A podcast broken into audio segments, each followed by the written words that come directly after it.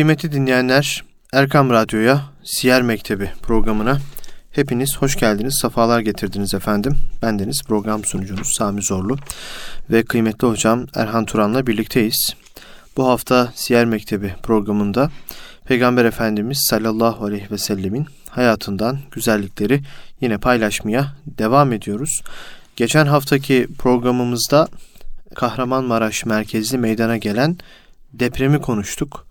Depremde şehit olan kardeşlerimizi, yaralı olan kardeşlerimizi ve enkaz altında olan kardeşlerimizi, onların belki de enkaz başında e, bir an önce çıkmalarını bekleyen eşini, dostunu, akrabalarını yad ettik.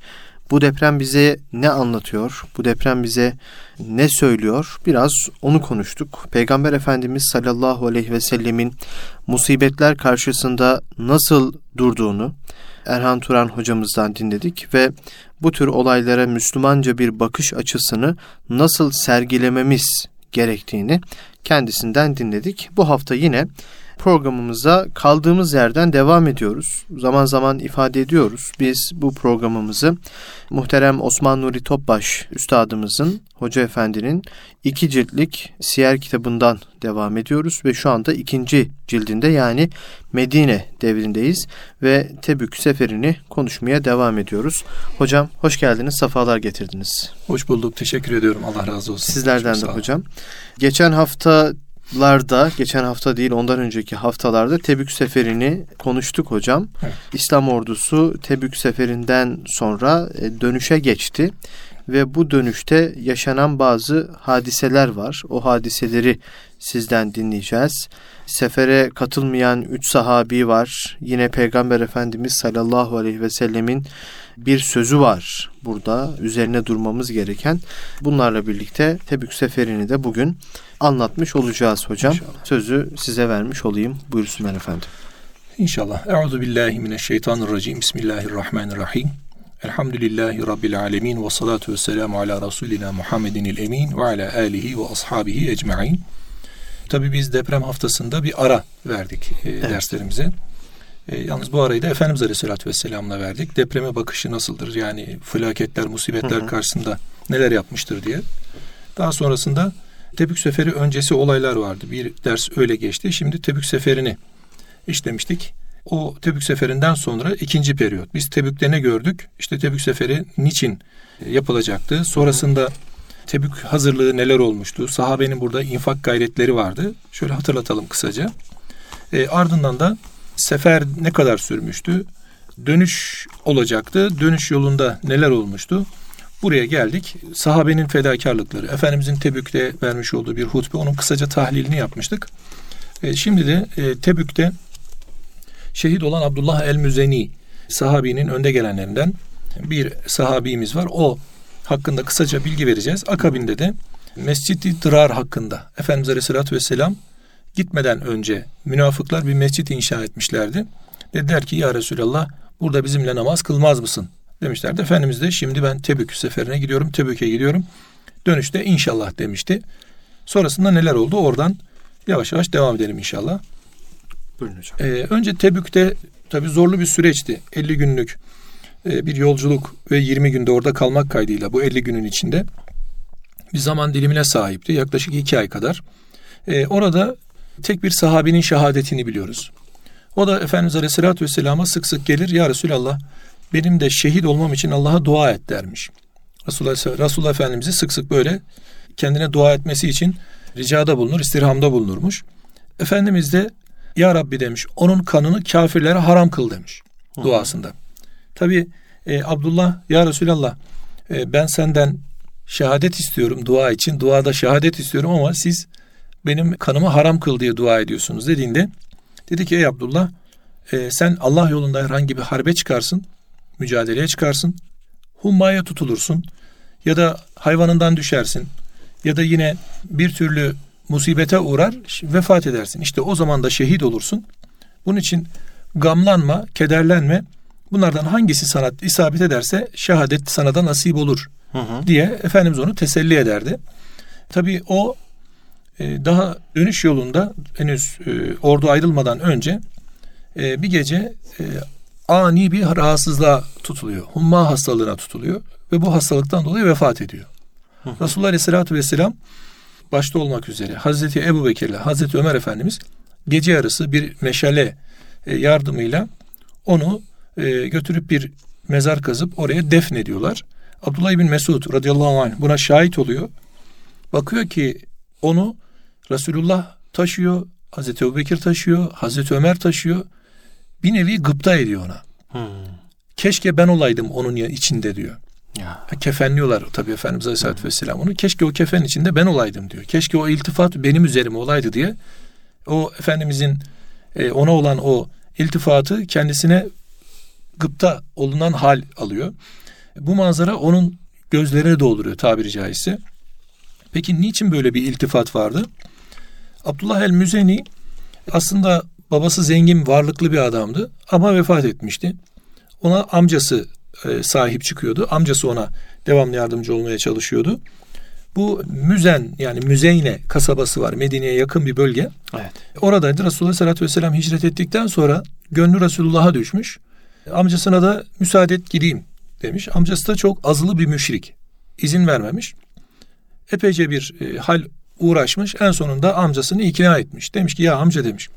Ben bu kadar bekledim demiş. Senin bile Müslüman olmanı bekledim. Ama sen Müslüman olmadın. Buna olmaya da niyetin yok. Müsaade et bari ben olayım. Bırak beni.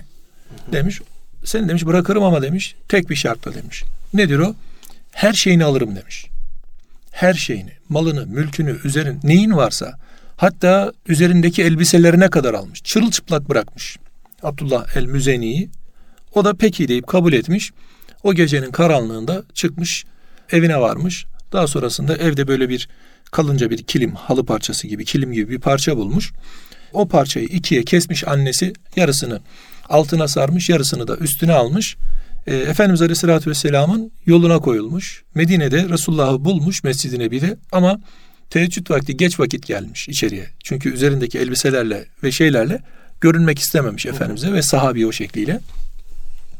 Bir kenara kıvrılmış sabah olmuş namaza kalkmış sahabi. Efendimiz Aleyhisselatü Vesselam namazı kıldırdıktan sonra tabi e, onun e, bir hali vardı Resulullah Efendimizin. Sahabeye bir bakardı, camiye cemaate bir bakardı. Kim gelmiş, kim gelmemiş. Fakir fukaradan kim var, kim yok ya da ihtiyaç sahibi birisi var mı yok mu diye. E, bu sahabeyi görmüş. Demiş ki sen kimsin diye sormuş. O da ben Abdullah Müzeni, Müzeyne'denim.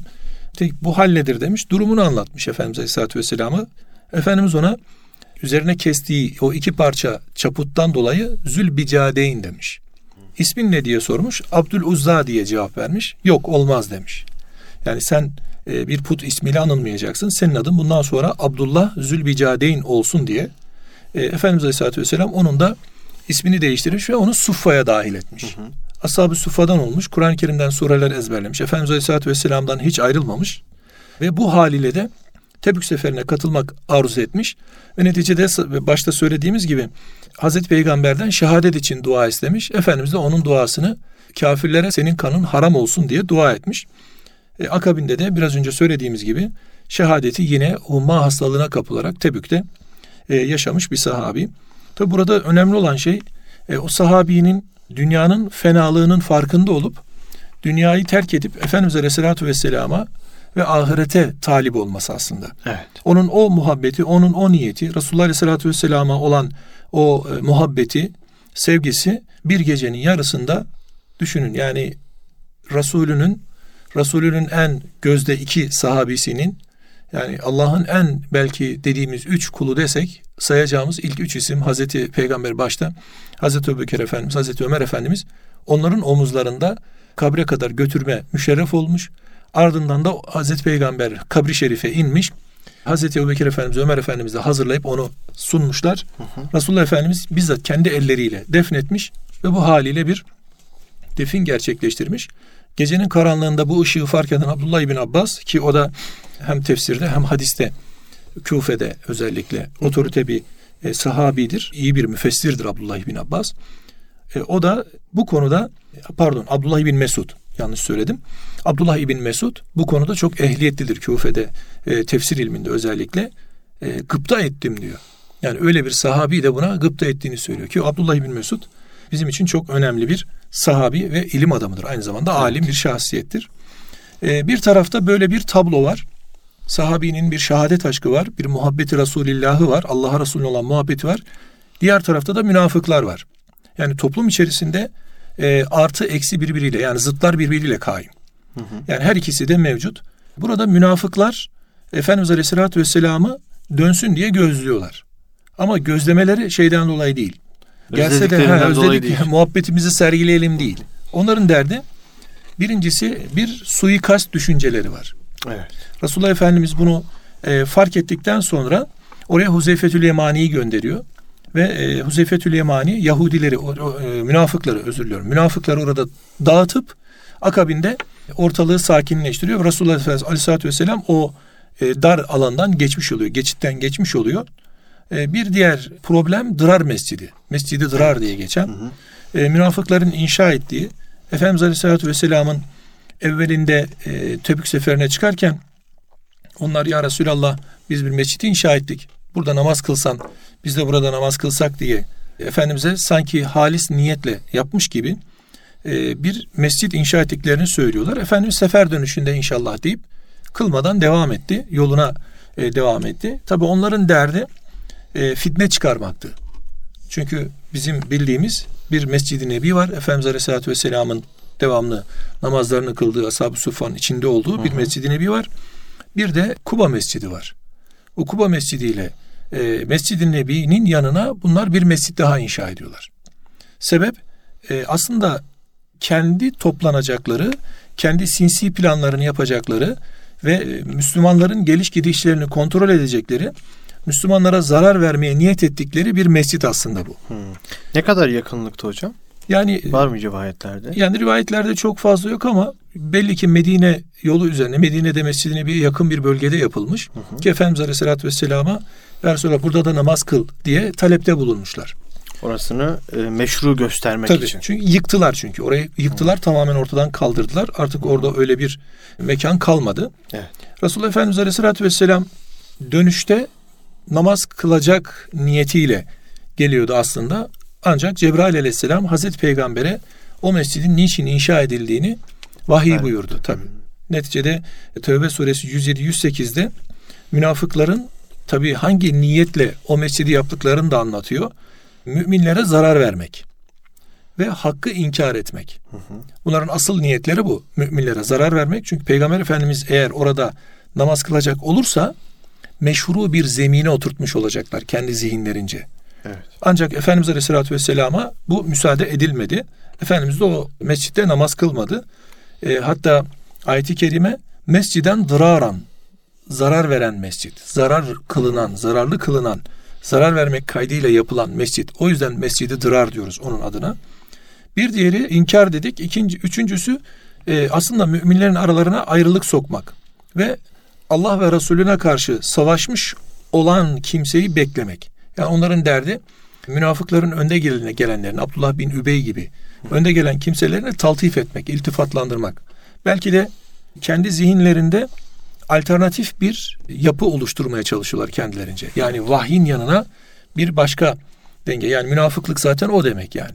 Neticede sizinle beraber, sizmiş gibi öbür tarafa gittiği zaman onlarmış gibi.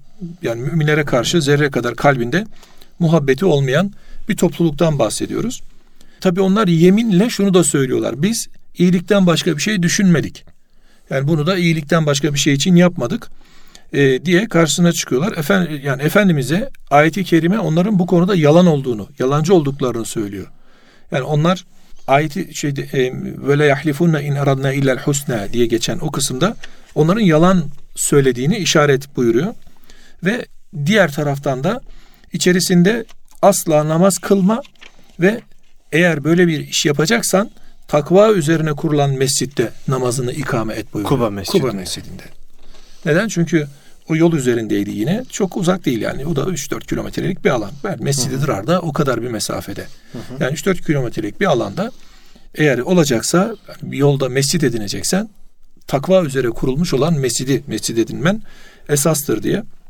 Çünkü e, Allahü Teala orası temiz insanlar tarafından yapılmıştı temiz olanları sever buyuruyor ayeti kerime. Burada evet. Efendimiz Aleyhisselatü Vesselam'a aslı, aslında mümin olmayan, Müslüman olmayan ya da temelleri takva üzere atılmamış olan münafıkların içerisinde yer aldığı ya da münafıklık yapılabilecek bir takım mekanlara itibarın edilmemesi emrediliyor. Yani oraya bir ufacık bir değer yüklemek bile, oraya küçücük bir e, değer atfı bile müminler arasına fitne sokmak için yeterli oluyor. Çünkü Peygamberimiz orada namaz kılsa sahabe de gidecek namaz kılacak. Evet. Ve devamlı oraya iltifat olacak. Onlar da münafıklar da kendilerine taraf toplayacaklar. Aslında onların derdi Müslümanların yapı etiklerini gözetlemek, oradan da bir takım zararlar ortaya koymak ama en büyük gayeleri fitne çıkarmak. Evet. Böyle bir halle yapmışlardı. Tabi burada hem bu tür yapılara ve çalışmalara müsaade edilmemesi hem de müminin oralara tevessül etmemesi gerekiyor. Yani burada bizim bu mescid-i çıkaracağımız en büyük ders bu acizane benim şahsi görüşüm o. Yani bir insanın içerisinde Allah ve Resulünün olmadığı, Allah ve Resulüne muhabbetin olmadığı, hatta muhalifine, Allah ve Resulüne olan muhabbete muhalifine ve onun aleyhine işler yapılan yerlere tevessül etmemek gerekiyor. Buralardan uzak durmak gerekiyor. Çünkü insanlar e, kalp taşıyor. Bu kalp evrilir. Bu kalp kayma yaşar Allah korusun. En basit ifadesiyle orada e, hakikat vaki olursa yani ölüm gelirse hangi halle nerede vefat eder bir kişi? Bunları bu bu ve bu nevi yapıları, oluşumları, ne bileyim belki yayınları, belki başka türlü ne varsa e, bunlara çok fazla iltifat etmemek gerekiyor. Değerini artırmamak lazım. Üstadımız devamlı kullanıyor. E, acayip ben de çok seviyorum o ifadeyi. Yani bir e, buluş, icatta bulunmuş bir insana çok fazla iltifat edip yani gavur olan bir insana hı çok fazla iltifat edip ona değer yüklemenin bir anlamı yok. Yaptı kullanıyoruz bu kadar. Yaptı kullanıyoruz. Evet. Yani işte e, elektriği buldu Edison deyip arkasından metiyeler düzmeye gerek yok. Buldu kullanıyoruz. Olaya böyle bakmak lazım. Öbür türlü kalp kayar hatta Allah korusun imana bile zarar verir bu. Evet. Çünkü başlangıcıdır yani bir yerden başlar. Hı. O yüzden mailin, iltifatın, teşvikin hatta oraya dahil olmanın yasaklandığı bir ayettir diye düşünüyorum bu. Eyvallah. Bu tür mekanlara. Şu açıdan da bakabilir miyiz hocam? Sizin derslerimizde, İlam Akademi'deki derslerimizde bu konuyla alakalı çok örnekler vermiştiniz hatırlıyorum ben. Dinleyicilerimizle zaman zaman da bu program vesilesiyle paylaşıyorsunuz. E, oryantalist dediğimiz evet. veya şimdi adı şimdilerde adı farklı farklı Zikredilen anılan, zikredilen bir takım yapılar var. Kur'an ve sünnete hizmet ediyormuş gibi evet. gözüküp e, aslında Kur'an ve sünnete zarar veren, Kur'an ve sünnetin izinde yürümeyip ama oradan yürüyormuş gibi gösterip devam eden aslında bu mescidi Dırar'ın Dırar Mescidini kuranların günümüze günümüze gelmiş gibi. E, yansımaları. Buradaki mesaj bu tür yayınlara, bu tür kurumlara, bu tür çalışmalara karşı bir Müslümanın da firasetli olmasını gerektiren bir mesaj mıdır diyebilir Aslında miyiz? Aslında onu söylemek istiyorum hocam. Hmm. Yani bizim e, Müslüman olarak Kur'an ve sünnet esaslı düşünmemiz demek Kur'an ve sünnetle birlikte, Kur'an ve sünnete saygı duymakla birlikte yürüyen yollar üzerine gitmemiz gerekiyor. Bunun aleyhine e, çalışanlar varsa, şimdi bunun çokça e, karşılığı var. Zıt anlamda söylüyorum hı hı. bunu. Mesela e, oryantalizm sizin söylediğiniz o müsteşrik dediğimiz batılı doğu bilim araştırmacıları ya da batılı e, ilim adamlarının, din adamlarının Müslümanları ve İslam'ı araştırması, Kur'an'ı ve hadisleri, sünneti araştırmasını yapan Müslüman olmayan e, batılı araştırmacılar var. Bunlar oryantalist deniyor ya da müsteşrik deniyor Arapça ifadesiyle. E, bir de Müslüman olup da bu araştırmalara takip olan, bu araştırmalara teşne olmuş, bunların peşinden yürüyen, kendince fikir kalıpları geliştirip yeni düşünce metotları oluşturmaya çalışıyorum diyen, hatta bu zamanlarda Allah'ın isimlerini dahi değiştirmeye cüret eden e, çok af buyursunlar tipler türedi. Bunlar modernist e, kafayla hareket ediyorlar. Modernist algılarla hareket ediyorlar. Bunun da tabii veceleri var, yönleri var. Bunlardan bir tanesi e, Kur'aniyun dediğimiz. İşte bize Kur'an yeter, başkasına gerek yok hı hı. diyen e, e, bir grup var. Halbuki Efendimiz Aleyhisselatü Vesselam e, hadis-i şerifte sizden ben birisini sakın ha koltuğuna şöyle yaslanmış bir şekilde Kur'an bize yeter derken bulmayayım diyor Efendimiz. Ya. Ben size iki şey bıraktım diyor. Teraktü fikum emrain. İzâ temessektum bikim bihime len tadillu. İki şey bıraktım. Eğer sımsıkı oradaki addu bin nevaciz ifadesi var azı dişleriyle sımsıkı tutmak demek. Yani siz Kur'an ve sünnete, Hedyu Muhammed diyor bazı rivayetlerde. Kur'an ve sünnete sımsıkı sarıldığınızda asla sapıtmayacaksınız. Bizim ilk dersimizde de biz hatırlarsınız Hazreti Peygamber'in Kur'an'la birlikte ihtiva ettiği konum ve değeri konuşmuştuk. Hı hı. O anlamda baktığımızda bu Kur'aniyun dediğimiz tabaka Resulullah Aleyhisselatü Vesselam'ı pasif hale getirip, pasifize edip yani onu donuklaştırıp Kur'an içerisinde sadece bir posta hüviyetinde, postacı hüviyetinde getiren kimseden başka bir mod yüklemeden yorumlamaya çalışıyorlar. Ve onu bir tarihsel şahsiyet gibi o tarih aralığında Arap topluluğunun içerisinde bir varlık gibi bırakıp kendi ellerindeki imkanlarla o da olmaksızın biz Kur'an'ı anlarız. İşte çünkü Kur'an'da birçok yerde anlayın, akledin, düşünün. Yalnız buradaki anlama ve akılla düşünme hadisesi en güzel anlayanla birlikte olur. Kur'an'ı en güzel anlayan Allah Resulü'ydü. Allah Resulü ile birlikte anlamadığın zaman biz bir e, ayetin e, işte e, Allah razı olsun yani Ömer hocamlar, e, Murat hocamlar bunları derslerinde, radyomuzda da programlarda anlatıyorlar.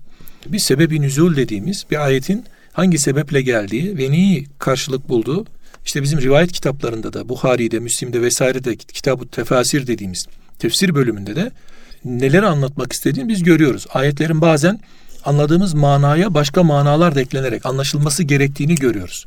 Bundan dolayı bu bir ilim aslında. Hı hı. Ee, onlar bunu bildikleri için toplumumuzdaki bazı insanların da bu e, usulden e, haber olmadığı için, haber olmadığını bildiği için bu alanı kullanıyorlar.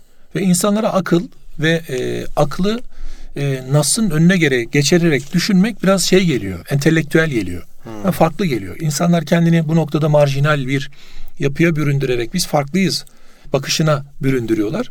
Halbuki burada Kur'an-ı Kerim eğer herkes tarafından anlaşılması yani e, müsaade edilen kendi istediği gibi oradaki efara eytumur şey var e, e, e, heva ve hevesini din yapma. Efara eytemeni tehaze ilahu hava ayetinin yani herkesin hevası hevesine göre sanki anlaşılabilirmiş gibi bir parçaya büründürmek e, peygamberi dışarıda bırakmanın adı. Neden? Çünkü Allah, Allah Resulü Aleyhisselatü Vesselam Kur'an'ın dışında kaldığı zaman o zaman Kur'an neyle anlaşılır? Benimle. Burada ben ne oluyorum o zaman? Bu soruyu sormak lazım. Ya bu söyleyen arkadaşın bunu söylediğini, doğru anladığını söylediğini, peygamberden daha farklı ve doğru anlayacağını söyleyen arkadaşın e, ya peygamberden öte bir iddiası vardır ya da muradı ilahi ben çok iyi anlıyorum diye çok daha kuvvetli İmam Gazali'ye göre e, muradı ilahi tayin küfürdür. Yani çok sert bir yerdir aslında hı hı. burası. Bu birincisi Kur'aniyun. Bir diğeri de lügatçiler var, lügaviyun. Bu lügatçiler de dil bilimciler. Yani Arap e, şey, Arapça öğrendikten sonra e, Arapça sözlükle Kur'an keli Kur'an anlaşılır gibi düşünenler. Hı hı.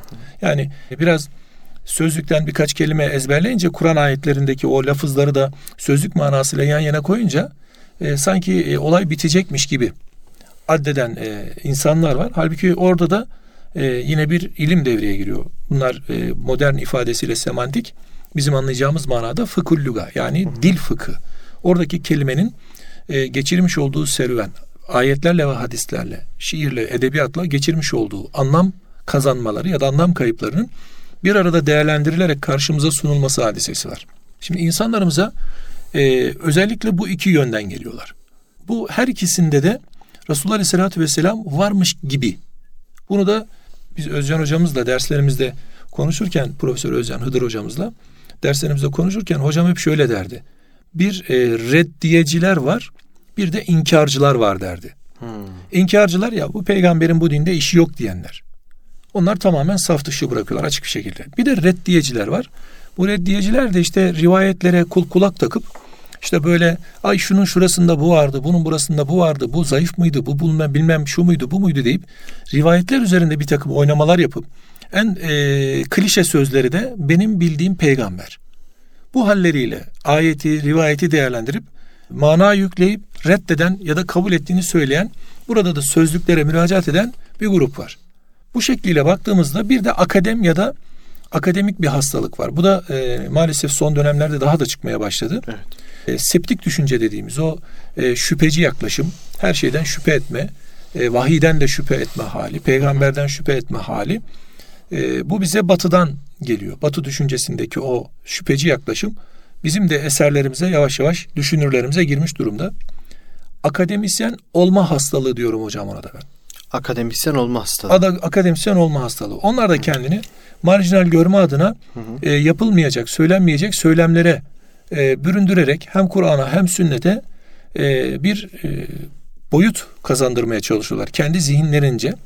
E, burada bizim klasik eskimez yenilerimiz aslında klasik ulemamızı e, başta devreden çıkarıp kendi e, düşünce dünyasında biz de bu işte varız ya da biz de e, daha iyi bu işi anlıyoruz duygusuyla biraz daha e, anlaşılmaz dil kullanarak akademisyenlikte bu maalesef biraz böyle anlaşılıyor galiba.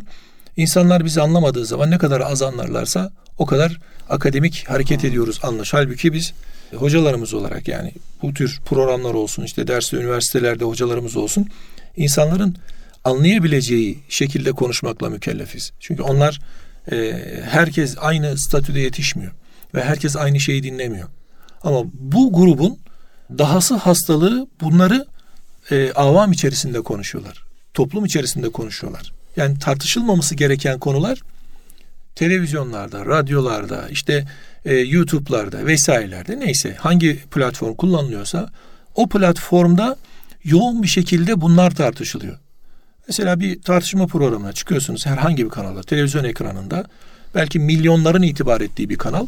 Karşımızdaki insan çok rahat bir şekilde e, ne olduğunu bilmiyor aslında. Bunun kelime anlamı itibariyle, usul tanımı itibariyle nereye oturduğunu bilmiyor.